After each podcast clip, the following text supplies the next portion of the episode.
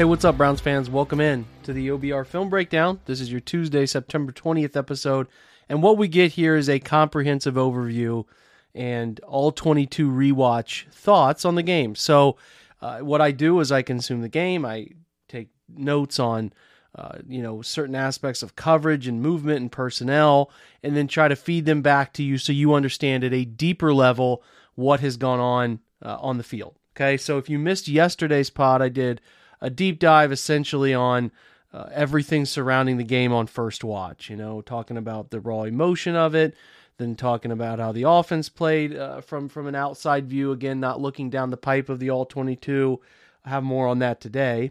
But then obviously talking about the weird specific scenarios that are worth having a discussion around the punt, everything that broke at the end. So it's all there. If you want it, talk through it. It's about 30 minutes or so. I think it's worth your time if you're into trying to work through the emotion of a wild game. But this is, again, a pod now where we turn the page and look at it from a wider perspective about what happened.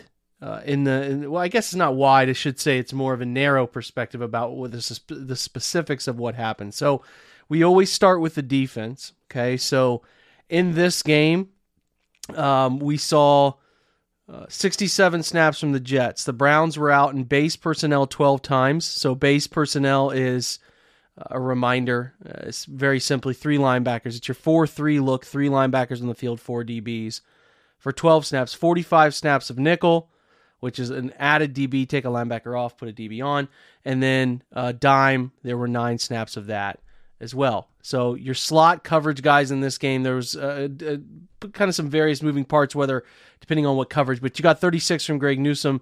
He got 22 regular corner snaps, so they did some moving things with him, but he got 36 in the slot, 13 from Ronnie Harrison in dime looks and a couple big nickel situations, 5 from Delpit rolling down, 5 from John Johnson, also rolling down when they went with some man-free stuff. Taki Taki bumped out 4 times, JOK 3, Jacob Phillips 3, and some of the wider spread formations that the Jets would put on the field. So the total of 9 dime snaps on the game too, which is a heavy third down usage for the Browns. Pretty much anytime it's third down, no, I can't say anytime. Anytime it's third medium, they're going to put dime out there. They're usually this year taking a guy off the front and putting him in as a secondary player and being a 3-down team in dime.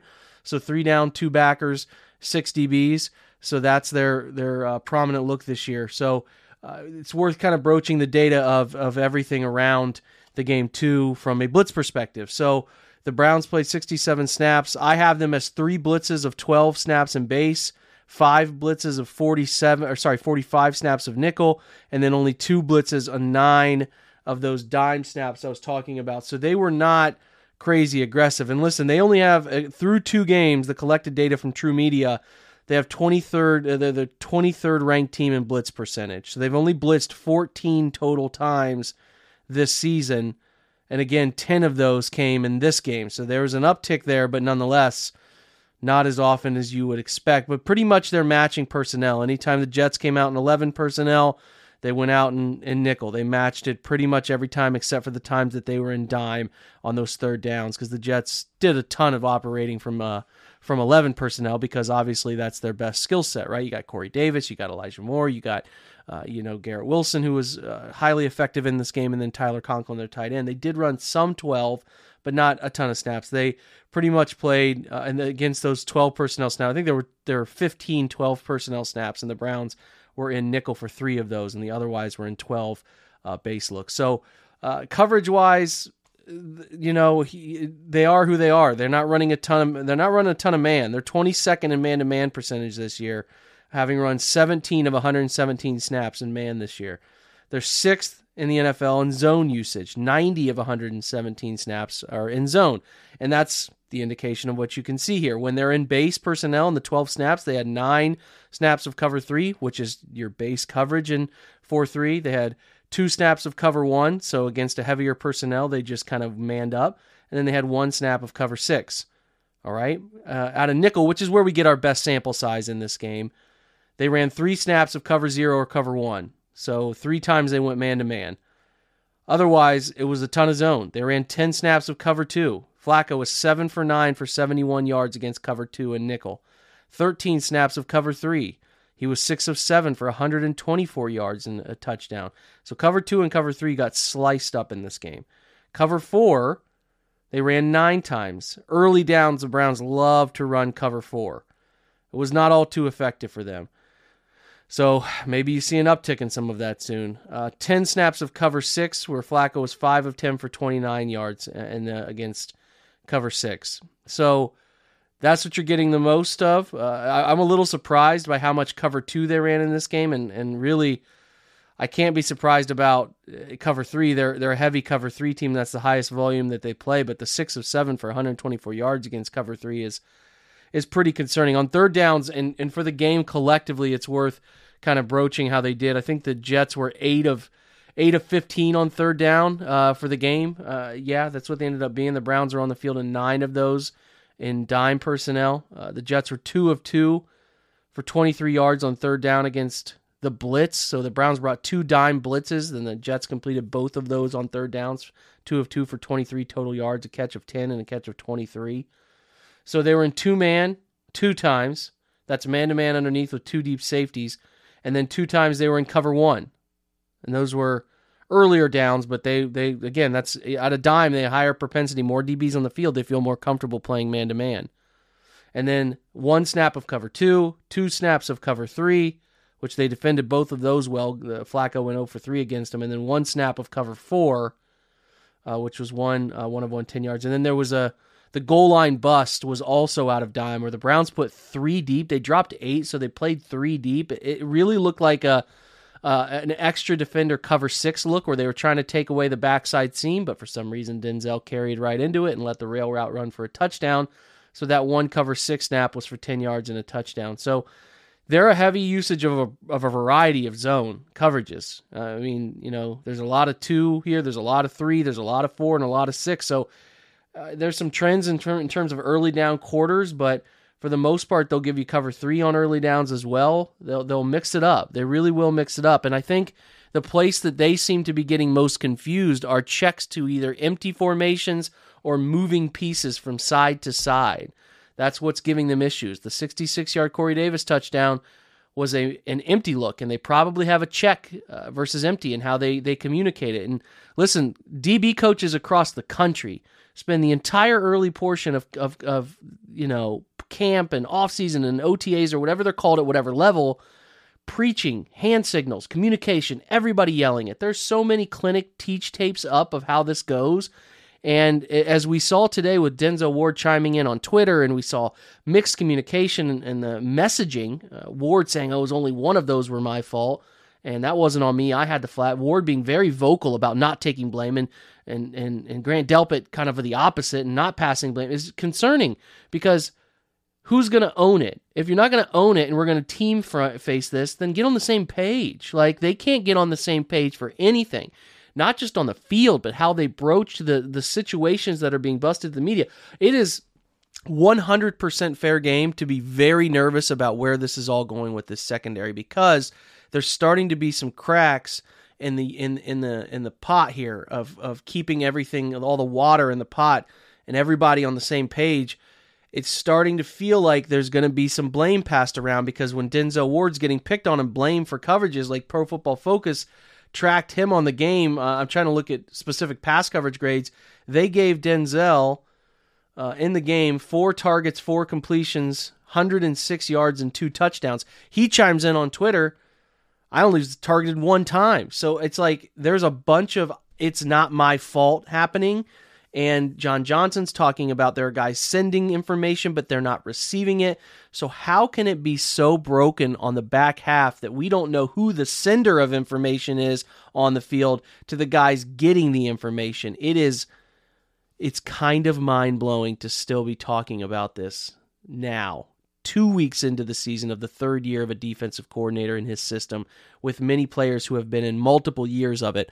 I don't have a I thought, okay, week 1 happened, whatever. Schemed a couple things up on him. It won't happen again. There's no way. There is a way. There is no faith. I have no faith that Jeff Howard, the DB's coach and pass game coordinator, and Joe Woods can truly figure this out and get it ironed out. It just doesn't.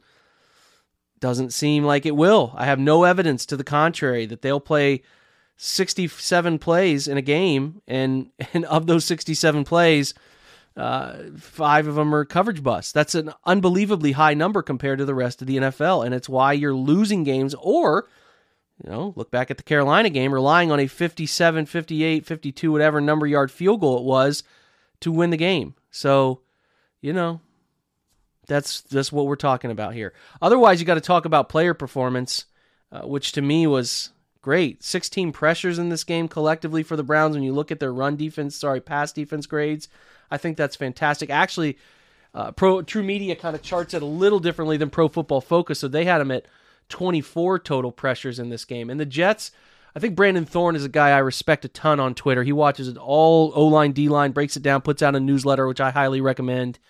Had the Browns won a ton of quick pass rush reps. They won a ton, but the Jets were creative about how they got out. Either routes or how they got out.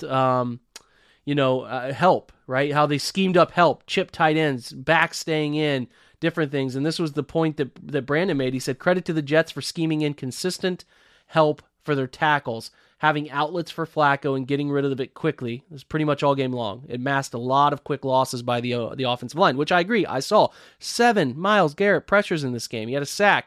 He had a quarterback hit, 5 hurries. Can only do so much when the ball is out of the hands lightning quick. And this is a big problem I have with Joe Woods' continued secondary look. They don't get hands on anybody. And you can get hands on from zone coverage. You can reroute number 2. You can get up and bump and run and turn in cover 2. You can get hands on a guy and then get to your area. They don't do any touching of any receivers. The receivers are free to run wherever they want, whenever they want, with very little repercussion. There's no slowing them down. So if you're winning, like, here's the formula in my mind, guys. If you're able to win quick as a pass rush, why don't we make the routes a little tougher for guys to get out on? If we did that, maybe those split seconds a quarterback doesn't have a full route development result in a sack here or there, or a ball batted down more often. That, to me, should be 1 + 1 = 2, but here we are having a different discussion. Quick pass rush wins. Not giving our guys a chance because we're letting them either get out on routes quick or be unfiltered in terms of how we're taking away options. Like, there's no option taking away. A quarterback doesn't have to think. He can throw against leverage. It's super simple. Even when the Browns run man, they don't get hands-on. They mirror. And it's not all too common to mug receivers, but you get a 5-yard halo. You can really get after them in the first 5 yards. They don't do that. They don't slow any receiver down. It's free release city, and that is a wide receiver, a tight end. That's great. I love not having to deal with contact early in my route tree. Like, that makes it great. So that's a frustrating element I would love to see change. But Taven Bryan had 4 pass rush pressures. Jadevin Clowney had 4, including 3 hurries and a hit, 3 hurries and a sack force fumble. We know what that was. Taven Bryan also had a hit. I should have referenced along with his 3 hurries. Chase Winovich had 3 total pressures, 3 from Walker, 2 from Taki Taki, 1 from Jordan Elliott. They did enough. That's 24 pressures, 2 sacks, 4 hits, 18 hurries. And again, to me, some great efforts. Clowney with a really high pass rush grade against true pass sets, where it's third and pass, or it's down and distance, or clock says you have to throw it. Myles had an over 70 grade. Like, they did enough. Myles had 3 pressures in those true pass sets. Taven Bryan 4, Clowney 4. They did enough. They had a batted down pass by Alex Wright. The group up front got after the quarterback as best they could. That needs to be completely understood. It's with the coverage stuff that is so disappointing. Now, JOK is the highest graded coverage defender, and Walk is behind him at 91. So they're 91-7 and 91. And I thought both of them were fine. They gave up 6 for 10 for only 31 yards, according to Pro Football Focus, which feels about right to me. Walker had a pass breakup. One of the few pass breakups, only 2 on the day. So he had one of them. He had 2 forced incompletions, which I thought he did well with. They did give JOK the touchdown on that final Garrett Wilson 15-yard touchdown catch. It's just JOK's in a rock and a hard place. He's got no help. He's got no inside help. He's got none. None. The safety's drifting into the end zone in cover 2 and just is in no man's land against a 2-man release. Like, there's no help. It's the easiest touchdown in the world, just playing backpedal coverage in your own end zone. It's really frustrating. Martin Emerson gets the highest secondary coverage grade at 73.0. He was allowed 5 of 7 for 27 yards. He did get really brutally beat on that fade from Wilson, which is not tape he's going to love to watch back. So, you know, take that for what it's worth. Coverage-wise, moving down, Greg Newsome had 63.5, grade 5 of 8 were credited to him for 52 yards. John Johnson was accredited in 50 snaps from him with 0 for 3 in his general direction, and he had a pass breakup. He almost picked that ball off in the end zone to Garrett Wilson early in the game, I think second quarter of that one, before the rail route. That was actually not that early. It was close to halftime. Otherwise, the bottom of the barrel guys are pretty obvious. Jacob Phillips, when he found the field, 17 coverage snaps, he had 23 yards allowed, 2 of 3. I thought he continues to just not look comfortable in space. I still am a little interested. I mean, I know what they're doing with Walker and injury and long-term trying to fill that role, but it's dicey, man. And switching the green dot player on and off the field, by how you can't have 2 green dots on the field, so you can't have Walk and, you know, Phillips running on and off the on the field at the same time, so they're rotating those guys come in and out, and that could be a large part of the problem. Maybe they need to just pass it back to John Johnson again. We'll see. But Ronnie Harrison on the field for 10 coverage snaps of his 13. He did not get targeted, except for one time they screwed up a banjo in and out call on the two-man situation where they just Ronnie chases outside and Garrett Wilson runs inside from number 1 and replaces exchanges with number 2. And it was dropped. They were lucky, but that should have been a charge to Harrison if he caught it. Delpit, a 42.9 grade, feels generous, 3 of 3, 54 yards. They put the 2 touchdowns on Denzel Ward, who gets a 35.8 grade, one of his worst overall grades. Look, between Grant and Denzel, the week before it was between Newsome and John Johnson. Like, it's not isolated to one guy. Like, you could get rid of one guy. It's the miscommunications are... they're everywhere. They're everywhere. And it's even harder in that regard to ice. You can't isolate it the way you want to isolate it. 27 of 41 coverage targets by PFF and 324 passing yards, because you include the 17-yard fake punt, which I have already gone over on yesterday's pod and how that came to fruition. Run defense stuff here. Highest graded run defenders, Delpit 74.0 with 3 tackles and a stop tackle. JOK with a 72.5, 5 stop tackles, 6 collective. And again, a stop tackle is a play that constitutes a failure for the offensive line. For the offense in general. It's like an at the line 1-yard gain or a negative. It's a failure play. Phillips with a 70.1 and 10 run defense snaps. Walker 68.9. At the bottom of this group, you get Denzel with a 33.5. You get Greg Newsome, 49.4. Those corners just do not have any interest in tackling. As an opposition, I would really, really, really try to put those guys in space. 6 missed tackles on the day for the Browns. 1 miss from Taven Bryan, 1 from Clowney, 1 from John Johnson, and 1 from Ward, 1 from Walker, and I think that's it. I think Miles also did have a missed tackle as well. It was a really nice run from Michael Carter where he made about 5 people miss on one of those. But again, in the game, 93 rushing yards for the Jets, 7 for 50 from Brees Hall, 7 for 23 from Michael Carter. And then those 2 end-around plays where the Browns just were lazy on Braxton Berrios on the 2 for 22 cheap yard stuff. So, run defense didn't get so much of the blame because it wasn't really challenged in this game, but I guess that's it. That's the defense, man. We've talked through where guys lined up. We talked through what happened. They were open. There's a lot of guys open, and I think if Flacco, between a mixture of drop passes and if Flacco was accurate on about 5 more throws that I think are reasonable to be accurate, you're talking about a 400-yard day. So it's not just busted coverages. They were being picked apart everywhere in this game. And I'm talking... and listen, again, Elijah Moore, Corey Davis, Garrett Wilson. It's a good group. It's good wide receivers. But they're not a bunch of all pros. Like, not yet. They could get there, but they were open all day. And it's very concerning when you add that to a mixture of the busted coverage stuff. You start to get really concerned about stopping people. I just don't feel confident in how they're approaching their 2, 6, 3, and 4 and matching routes. And they're getting beat in tight spaces where you get a post corner or a corner post back inside of a cover 3 curl hook, hook curl area. Like, they're getting beat. And Flacco was just cutting them up. He was cutting them up. And if he was accurate on like 5 more throws and Garrett Wilson catches that one over the middle with nobody around him on that banjo miscommunication we're talking about earlier. And that banjo's a check you make for an in and out call. You take the first in, I'll take the first out. Like, they didn't mess it up. It was a 25, 30-yard gain. And so it's concerning all around. The deep dive is worse than you wanted it to be. And I posted some Browns film, OBR film breakdown clips of them just getting absolutely lit up. So we'll see what Mitch Trubisky has in store for him on Thursday. We'll see. Quick break. Word from our sponsors. We'll be right back. Switch over to the offense. No House Advantage is changing the game by offering the most dynamic fantasy sports platform today. Playing pick'em contests versus other people for the shot at winning $250K in cash alone.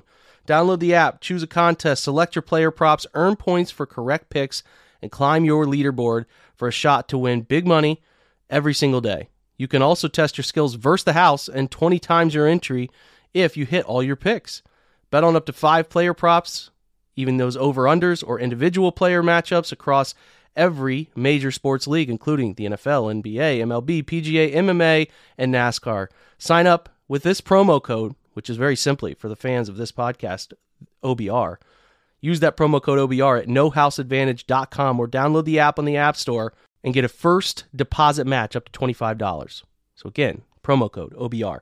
Make sure to check out No House Advantage today and experience daily fantasy sports redefined, because it's not just how you play, but also where you play. You won't want to miss out on this. Again, that promo code, OBR, nohouseadvantage.com. We're driven by the search for better. But when it comes to hiring, the best way to search for a candidate isn't to search at all. Don't search, match with Indeed. Indeed is your matching and hiring platform with over 350 million global monthly visitors, according to Indeed data, and a matching engine that helps you find quality candidates fast. Ditch the busy work. Use Indeed for scheduling, screening, and messaging so you can connect with candidates faster. Leveraging over 140 million qualifications and preferences every day, Indeed's matching engine is constantly learning from your preferences, so the more you use Indeed, the better it gets. Join more than 3.5 million businesses worldwide that use Indeed to hire great talent fast. And listeners of this show will get a $75 sponsored job credit to get your jobs more visibility at Indeed.com/Blue Wire. Just go to Indeed.com/Blue Wire right now and support our show by saying that you heard about Indeed on this podcast. That's Indeed.com/Blue Wire. Terms and conditions apply. Need to hire? You need Indeed. Another day is here, and you're ready for it. What to wear? Check. Breakfast, lunch, and dinner? Check. Planning for what's next and how to save for it? That's where Bank of America can help. For your financial to-dos, Bank of America has experts ready to help get you closer to your goals. Get started at one of our local financial centers or 24/7 in our mobile banking app. Find a location near you at bankofamerica.com/talktous. What would you like the power to do? Mobile banking requires downloading the app and is only available for select devices. Message and data rates may apply. Bank of America NA, member FDIC. When you need mealtime inspiration, it's worth shopping Kroger, where you'll find over 30,000 mouth-watering choices that excite your inner foodie. And no matter what tasty choice you make, you'll enjoy our everyday low prices, plus extra ways to save, like digital coupons worth over $600 each week. You can also save up to $1 off per gallon at the pump with fuel points. More savings and more inspiring flavors make shopping Kroger worth it every time. Kroger, fresh for everyone. Fuel restrictions apply. All right, can't say enough good things about how well this offense played, and it's a shame that it ended the way it did because collectively the group was great. Amari Cooper, Brissett, Chubb, Harrison Bryant, Betonio, Teller are all your top grade earners, and it's very, very justified, in my opinion. A really good group the game plan was great too. A lot of heavy personnel, 11 Michael Dunn snaps. They wore the Jets down, 123 rushing yards late. They were picking on some mismatches on Amari Cooper early where they couldn't cover him. Then they were getting him into some predictable zone spots when the Jets tried to adjust to it. And it was fun to watch. They were really cutting them up across the board. So in this one, we'll go down the line, look at passing grades from Brissett. So Brissett goes 22 of 27. If it was 22 of 26, it's a win. You don't have that interception. He did miss a backside down. Again, I think it's really challenging to go from 30 to 17 games over Oh, boom, 66 yards. Oh, God, dang, that's crazy. Let's just recover this onside kick. Oh, God, didn't recover the onside kick. Let's get a stop. Oh, God, they scored. We got to get back out there. 20. It's really hard mentally to get ready and then go back out. He scrambles for 20 yards, gives himself a chance. He just throws a. He just stares down the dig to Amari Cooper and throws it, and there's just a hook defender, middle read defender waiting on it. And picks it off. He had a backside dig to Donovan Peoples-Jones that he, if he just waited without much pressure at all on the play, he could have thrown it. But again, the ship had sailed. A ship had sailed at that moment. But anyway, he had a good game. He deserves a ton of praise. He did take one sack that I thought was tough when the Browns were in relative field goal range to go up by 2 scores, and he took an 8-yard sack. But he only had 1 turnover-worthy play, which we just discussed. He had 1 big-time throw. To which I agree with their rating of that as a big-time throw. He had 1 drop against him, but again, 17 first downs. I thought he played his butt off. You dig in a little bit more on the data. When he was kept clean, he was 15 of 19 for 127 and a touchdown. That 1 interception late. Under pressure, 7 of 8 for 102. It's great. Not blitzed, 20 of 22 for 211. And when he was blitzed, he was 2 of 5. For only 18, so the blitz stuff isn't great. We'll see if the Steelers go crazy like they normally do in blitz. We'll keep an eye on that. Play action, he was 8 of 9 for 88 yards. Great. Non-play action, 14. Sorry, he was 8. You know, he was 8 of 8 on 9 dropbacks on the play action stuff. Non-play action, 14 of 19 for a touchdown, and that final interception should have been 14 for 18. 5 of 5 on screen game for 49 yards. Non-screen, he was 17 of 22. Should have been 17 of 21 for 180 and a touchdown and that unfortunate interception. Deep throws, he was 1 for 2 for 30 yards. That's where they attributed the interception. That was a 20-plus yard downfield throw. Medium throws, he was elite, 91-4. He had a 6 of 8 mark, 80 yards, a touchdown. Short throws, he was 10 of 12, 70 yards. And then on screens, 5 of 5. He was especially effective intermediate right, 3 of 5, 49. Intermediate center, 2 of 2 for 20, and deep left he had an 84 grade on a 30-yard throw. I think that ended up being to Harrison Bryant on a little scramble drill. But I thought Jacoby was great, and that's the best version they're going to get of him. And it's I think the thing that makes me the most mad is you didn't win that game when he played that way, because you need to win those games when he plays that way. So that part of it is tough. It's really tough. They really needed to win that game when he played that well. So, you know, hats off to him. On the receiving side, 9 of 10 targets caught for Amari Cooper. He was phenomenal. A 90.5 receiving grade, and I think that's justified. 101 yards, a touchdown. He was great. Harrison Bryant, 3 of 4 for 45 yards. Caught that nice little scramble drill catch where he turns it up after there's just a little stick route, and then he kind of floats, and Jacoby makes a heck of a play to get out and make that catch where he got, that football off to him. He turned that into 23 yards after catch from Bryan on that one. That was great. Nick Chubb catches 3 of 3 for 26 on screen game. And Njoku catches 3 of 5. If he would have caught the other one that he dropped, he was the only guy with a drop. You're talking about, upwards of 45, 55 yards. They could have turned that into, he's a great route, little inside wide juke, and just dropped it, just didn't catch it. It was an old school David drop that we haven't seen in a while. Kareem Hunt, 2 of 2 for 16 yards, including some nice screen work. And then Felton caught 1 for 3, and then David Bell catches his first NFL catch for 6 yards. Nothing really special. It was a 3rd and long, short completion very early in the game. If you're looking at kind of matchups, Cooper was best against Sauce Gardner. He was 4 for 4 for 33 yards. He got DJ Reed 2 for 3, 18. When he got matched up on Tony Adams, he had that 20-yard catch. CJ Mosley was accredited, and Quincy Williams. Both of those guys got 1 target for a collective 30 yards of coverage mark there. The touchdown came against Sauce. Otherwise, Njoku had a great game against... So the interior guys, where he graded out pretty well facing off against middle-of-the-field players.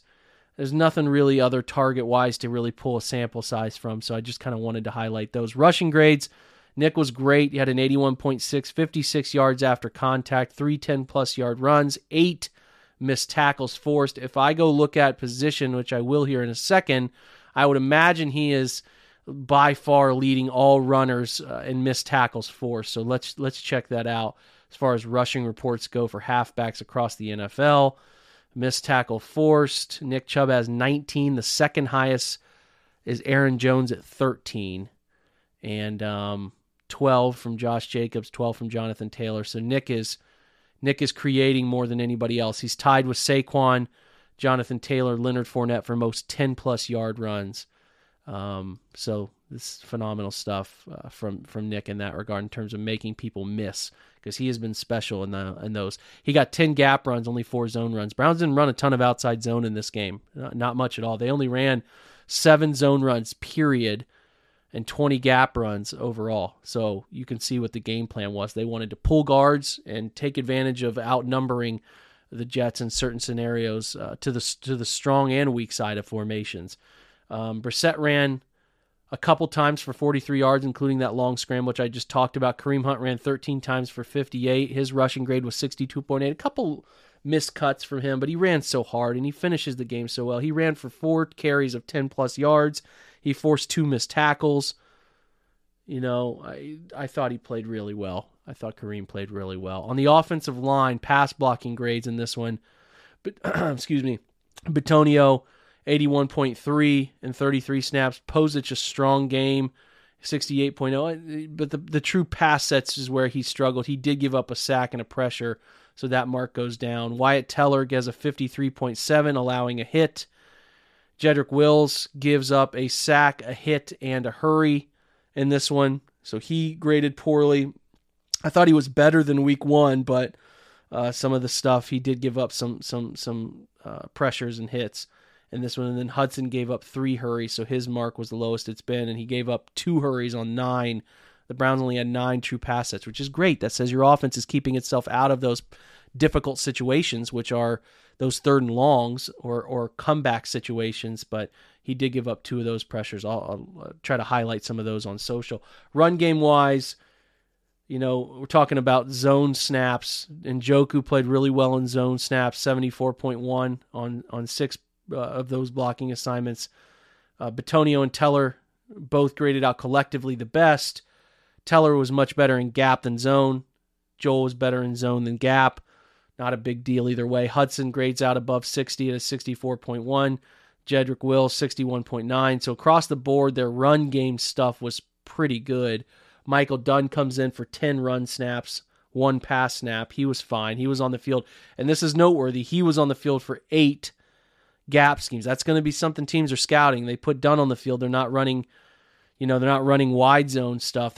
They're typically going to be running power counter, pin pull stuff. So that is certainly noteworthy, and especially going to be noteworthy as Harrison Bryant and Jesse James are both on the injured list this week, and we'll see if they're able to play in a short week. And that means you might have more 6th offensive lineman snaps with Michael Dunn. So that's the number stuff. I should say what they did personnel-wise. They did 22 snaps of 11 personnel in this game, 6.5 yards per play. That's great. They had 8 snaps of their Michael Dunn 6-0 line series and 12 personnel. So that's 1 back, 2 tight ends, 1 receiver, 1 extra O-lineman. 23 snaps, 7 yards per play. Great. 13 personnel, 8 snaps where they had a 5.8 yards per play number. And then 21 personnel getting either Felton, because this is how they list it there, Felton or the 2 backs, Nick and Kareem together. They're credited with 11 of those plays, a lot of which were from Felton, 5.5 yards per play in those snaps. And then they did run 1 snap of 22 personnel, which is Felton, Kareem, and Nick on the field together, but that one didn't go anywhere. So the Jets had 20 snaps of man-to-man, which is 6 fewer man-to-man snaps than the Panthers the week before. We'll see if teams keep creeping that up over 20, because that's a lot. That's a lot. Browns ran 14 shifts and 37 motions, so 51 of 65 snaps had some sort of movement to help you uncover what the defense was doing, zone or man. So those continue to be high. The offense was good, man, good enough to win, and that is the biggest heartbreaking part of all of that, because there will be games where this offense in these first 11 is not good enough to win, and it's hard now to look at the defense and bank on them. But man, this game, just a weird, similar number stuff in the first part. Like Jets had 20 first downs, the Browns had 29. Third down, 8 of 15 for the Jets, 8 of 12 for the Browns. Total net yards, 402 for the Jets, 405 for the Browns. 67 Jets plays, 65 Browns plays. 6.0 Jets per yards per play, 6.2 for Cleveland. A lot of weird symmetry in this thing, man. 4 touchdowns, 1 field goal for each team. The singular difference is the extra point. You talk about special teams, guys who graded well. I think Kunasic will keep coming up. He had 17 total special team snaps, a 76.7 grade. He had a tackle. Grant Delpit had 2 special teams tackle on kick coverage, but the kick coverage wasn't good. The kick coverage allowed the Jets to take it past the 33 times. That is a bad outcome. Is Cade being told to sometimes high kick it and land it short to make them return it? He should be kicking everything through the end zone. I would love to know the answer to what that is, because are they holding him back from doing that? That to me is a bit mystifying if that's the case. They shouldn't be doing that. Shouldn't be doing it. D'Anthony Bell gets the worst grade of specials. He had a missed tackle. He ends up with a 33 grade. Jerome Ford missed a tackle. He ends up with a 49-3, and Tony Fields gets a 49-3. I don't know how they're giving bad grades or good grades. Maybe it's a guy not staying in their run, like their fill lane and punt team or kickoff team, or a guy missing a block on kick return. I'm sure there's some formula for these guys, but your special teams guys getting a ton of snaps. D'Anthony Bell, Tony Fields had 17 apiece. Ronnie Harrison, 13. Sione Taki Taki, 24, as he's on almost every special. A.J. Green with 18. Jordan Kunosic with 17. So those are your guys. Martin Emerson, 12. I mean, JOK gets 11. Thomas Graham, who they just brought up, 11. 11 from Winovich. Walker had 10. Let me see here. Felton had 10. John Johnson, 10. Jerome Ford, 10. Like I said, those are your special teams players. So we'll keep tracking who's doing the best and worst based on this grading system as we can throughout the year. So keep your eye out for that. That wraps up today's pod. The comprehensive breakdown gives you all the data that you need to know how the Browns played it, how the Jets played it, how the Browns matched it, and the performance metric outcome of pretty much everybody who touched the field. So, you know, as usual, hit me up at the OBR if you have any questions on these things, or hit me up anywhere. I'm more than willing to, on Twitter, also go through any of these things with you guys. So let me know, man. Chat with you anywhere about this stuff, and hopefully these pods, these comprehensive breakdowns where we look at the numbers and stuff and give you some thoughts on the All-22, serve as a purpose for you understanding the game. Now, short week, weird week. We have a Steelers preview tomorrow to come out Wednesday. So we'll have a great guest on for that. We have a Thursday game day show that we do with Brad Ward. And then Friday, it's going to kind of like bump some things back. So we're going to do like a Friday immediate reaction show, Saturday comprehensive breakdown, Sunday, maybe a day off. We'll see. Maybe have a random guest for Sunday because the Browns aren't playing. We'll do a playback for Sunday football. We'll find something to watch there on playback. And then we will roll into all of our next week shows as the Browns get an extended week break here, going from a Thursday to Sunday game. So we'll fill that with some content based on where they're at, because this is such a vital game coming up. Thanks for tuning in today, guys. Thanks for tuning in early this week. Appreciate you and all your support. It means everything to me, especially as that's a weird time for our family. We've got some tough stuff coming up, which I'll explain to you guys in the coming days if you're interested. But anyway, appreciate all the support. It means everything. Thanks for tuning in today. Have a great Tuesday. Go Browns.